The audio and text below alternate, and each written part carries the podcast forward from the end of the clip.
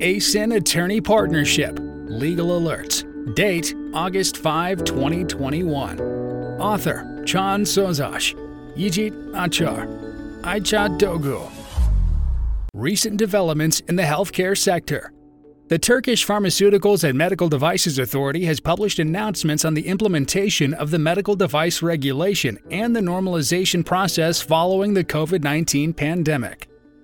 Turkey publishes new announcement concerning the transaction period of the medical device regulation. Recent development. On 6 July 2021, the authority have published a new announcement on their website. The announcement contains guidance for the convenience assessment during the transactional period of the new regulation on medical devices. What's new? As per the new regulation, the list of products that must be brought to approved organizations during the convenience assessment period has been extended.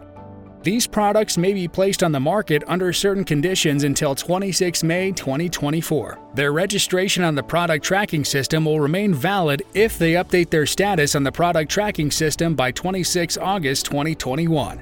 Failure to do so may cause the product tracking system registration to be terminated.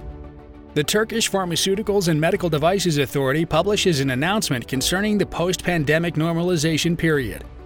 Recent development the authority published an announcement concerning the update to their document, The Precautions to Adopt in Clinical Trials Against the COVID 19 Pandemic on 19 July 2021.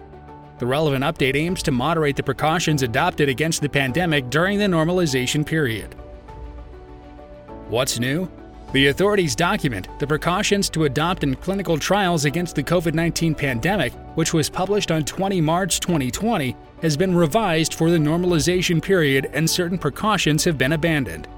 Accordingly, the precaution to submit only electronic documents for initial applications and for ongoing clinical trials has been canceled, and as of 17 July 2021, physical documents must be submitted when required.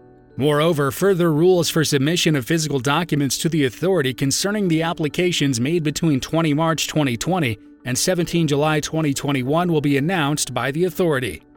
Conclusion The authority continues to provide guidance for companies working in the medical industry.